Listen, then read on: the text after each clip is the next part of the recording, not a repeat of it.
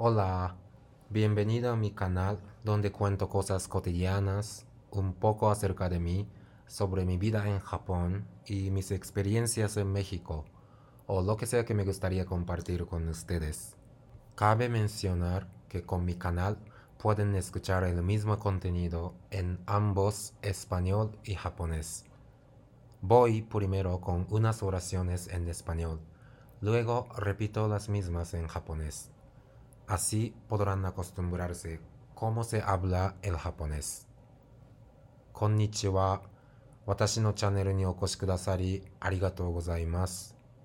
ここでは日常の何気ないこと、私のこと、日本での生活やメキシコでの経験、また私が皆さんと共有したいなと思うことをお話ししようと思います。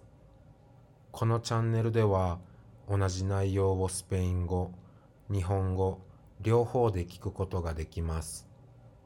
いくつかの短い文章をまずはスペイン語で、続いて同じものを日本語で繰り返します。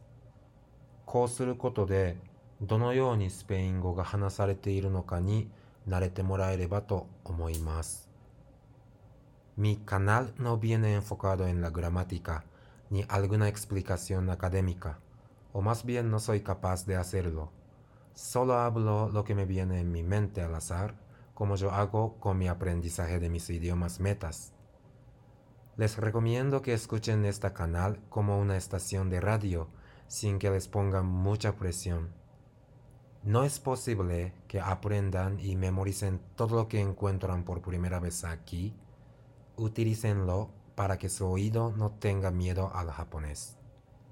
Les dejo el guión de este episodio en la descripción por si quieren ver el detallado. このチャンネルでは文法や学術的な解説はしていません。というよりも私にはできません。頭に浮かんだものをランダムに話すという私が勉強中の言語でやっていることをやるだけです。ラジオ番組のような感覚でプレッシャーを感じることなく聞き流してくださればと思います。ここで初めて耳にすることを理解して記憶するのは不可能かと思います。スペイン語に対する苦手意識をなくすために活用くださると幸いです。概要欄にエピソードの内容を貼り付けておりますので、気になる方は合わせてご覧ください。Pues ya hablamos sobre el tema de hoy. Hoy me gustaría contarles un poco de la historia de la lluvia en los dibujos y las pinturas. Ahora estoy mirando por la ventana que la lluvia cayendo a la tierra y haciendo el suelo del jardín mojado, luego poniendo unos charcos. Yo veo algo cayendo entre el cielo y la tierra, que es la lluvia, pero me es difícil o necesitaré una gran cantidad de tiempo si alguien me pide que describa cómo se ve exactamente la lluvia o la dibuje. Si te lo preguntara alguien, ¿cómo lo harías? Hoy vamos a ver un punto de larga historia de los dibujos y las pinturas en el que nosotros empecemos a dibujar exactamente la lluvia en sí. では本日のテーマに参りましょう。今日は絵画に描かれる雨の歴史について少しお話ししようと思います。今、私は窓の外を眺めています。雨が地面に落ちて、庭の土を湿らせて、そしていくつかの水たまりを作っています。私は空と地面の間に落ちていっている何かが見えます。それは雨です。誰かが私に雨は正確にどのように見えるか言葉で伝えろ、もしくはそれを描写せよと言われるととても難しいです。それかそれをするために結構な時間を要すると思います。誰かに同じことを聞かれたらあなたはどのように対応しますか？今日は絵画の長い歴史の中で私たちが雨そのものを描き始めた時のことを見てみましょう。¿Puedes imaginar una pintura en la que se había puesto la lluvia? ¿Cuál es? ¿Cómo se dibuja la lluvia en el que te imaginaste? Dicen que una estampa que hizo un experto japonés de ukiyo-e llamado Hiroshige Utagawa fue la primera obra que se había puesto exactamente como caía la lluvia. Puedes encontrar imágenes de la obra de Hiroshige poniendo en el internet Hiroshige espacio puente espacio lluvia. Se le dio el nombre de el puente Ohashi en ataque bajo una lluvia repentina. Hiroshige era un experto de la estampa que vivió la primera mitad del siglo XIX. Entonces, antes de Hiroshige, ¿no hacían obras de la lluvia?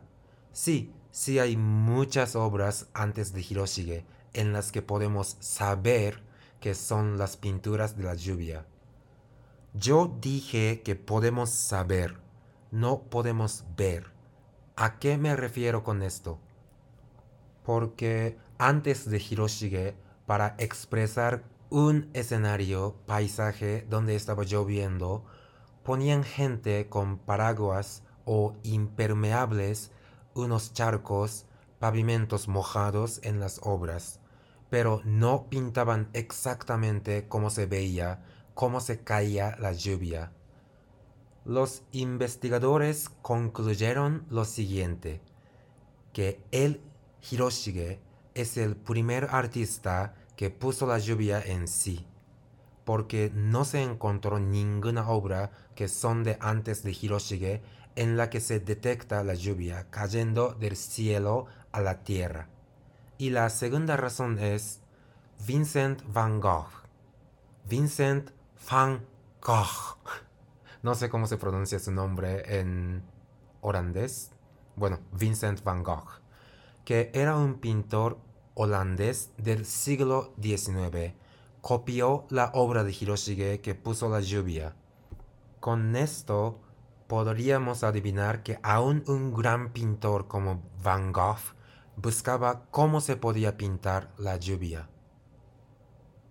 あなたは雨を描いた絵画を一つ頭に浮かべることはできますかそれはどの作品ですかその作品の中で雨はどのように描かれていますか雨が降る様子そのものを描写した初めての作品は日本の浮世絵師の歌川広重だと言われています。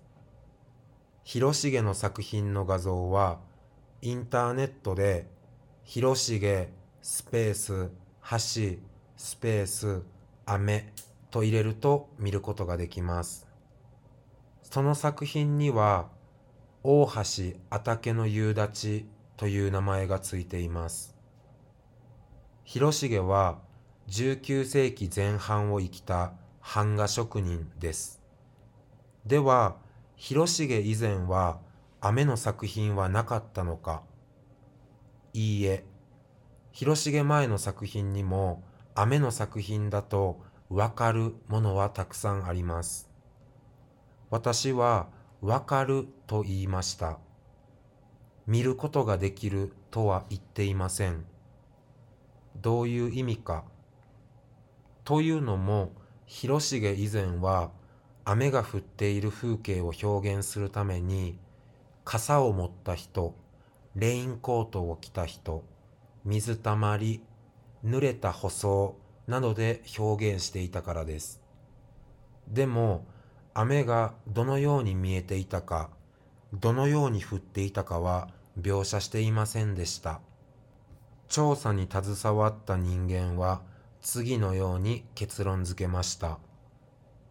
広重は雨そのものを描いた初めての芸術家である。なぜなら広重以前の作品で雨が空から地面へ降っていることが確認できる作品がないから。また、二つ目の理由として、19世紀のオランダの画家、ヴィンセント・バン・ゴッホが広重が雨を表現した作品を模写していること。このことから、あの偉大なゴッホでさえ、雨をどのように描けるかを探求していたということが想像できるからです。ポール・ウッティモ、インテント・デスクリビル・コモ・ヒロシゲ・プソ・ラ・ジュビア・エンス・オブラ。ノ・インテント・アキ・コモ・ジョ・ベオ・ラ・ジュビア・カジェンド。Porque aún no tengo ni idea. En la dicha obra, Hiroshige puso muchas líneas que forman una cortina muy delgada. Mm. ¿Ya viste la imagen de Hiroshige? ¿Cómo lo describirías? Cambiando un poco del tema, pienso que poder expresar muchas cosas en sus propias palabras es un talento. Yo me pongo más callado cuanto más serio el tema que se trata porque no quiero que me malentiendan por mis palabras que no expresan bien lo que exactamente tenía en mi mente. El hablar no es la única manera para expresar nuestros sentimientos, lo que tenemos dentro de nosotros. Podemos hacerlo cantando, bailando, con expresiones faciales, con los colores, la fuerza que le damos a otra persona, etc. Aún así, yo quiero ser más capaz de expresar mis sentimientos con mis propias palabras. Pienso la razón por la que no me sale palabras para describir cómo yo veo la lluvia cayendo es por mis habilidades verbales un poquito bajo que mis expectativas. Hoy es el día en el que soy más joven de mi vida seguro que voy a lograr mejorar todo lo que siento que me hace falta. 最後に広重がその作品でどのように雨を表現したか説明してみようと思います。ここでは私が雨が降っているのをどのように見ているのかを説明するチャレンジはしません。というのもまだアイデアがないからです。広重は薄いカーテンをなす線をたくさん描いた。うーん、もう広重の画像は見ましたか？私の描写は上手にできていると思いますか？あなたならどう描写しますか？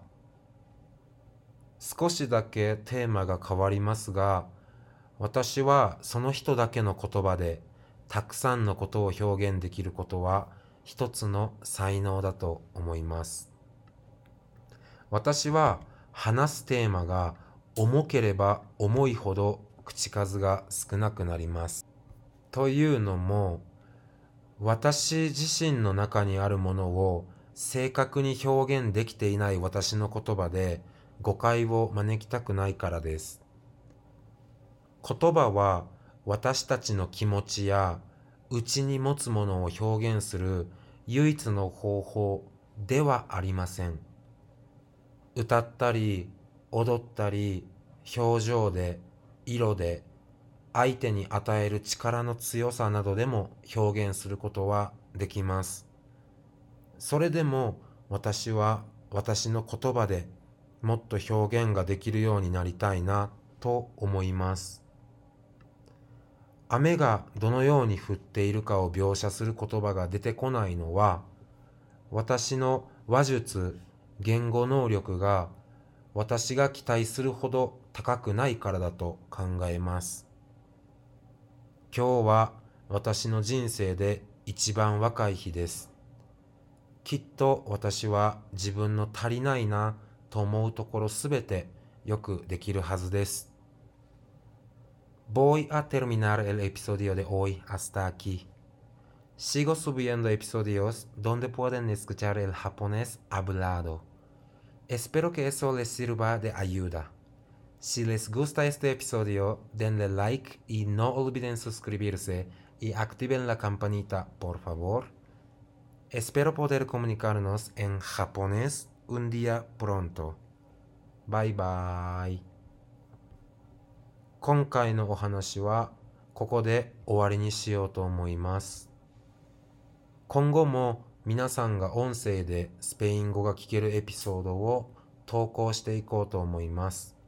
それが皆さんの一助になれば幸いです。このエピソードがいいなと思ったら、いいねをお願いいたします。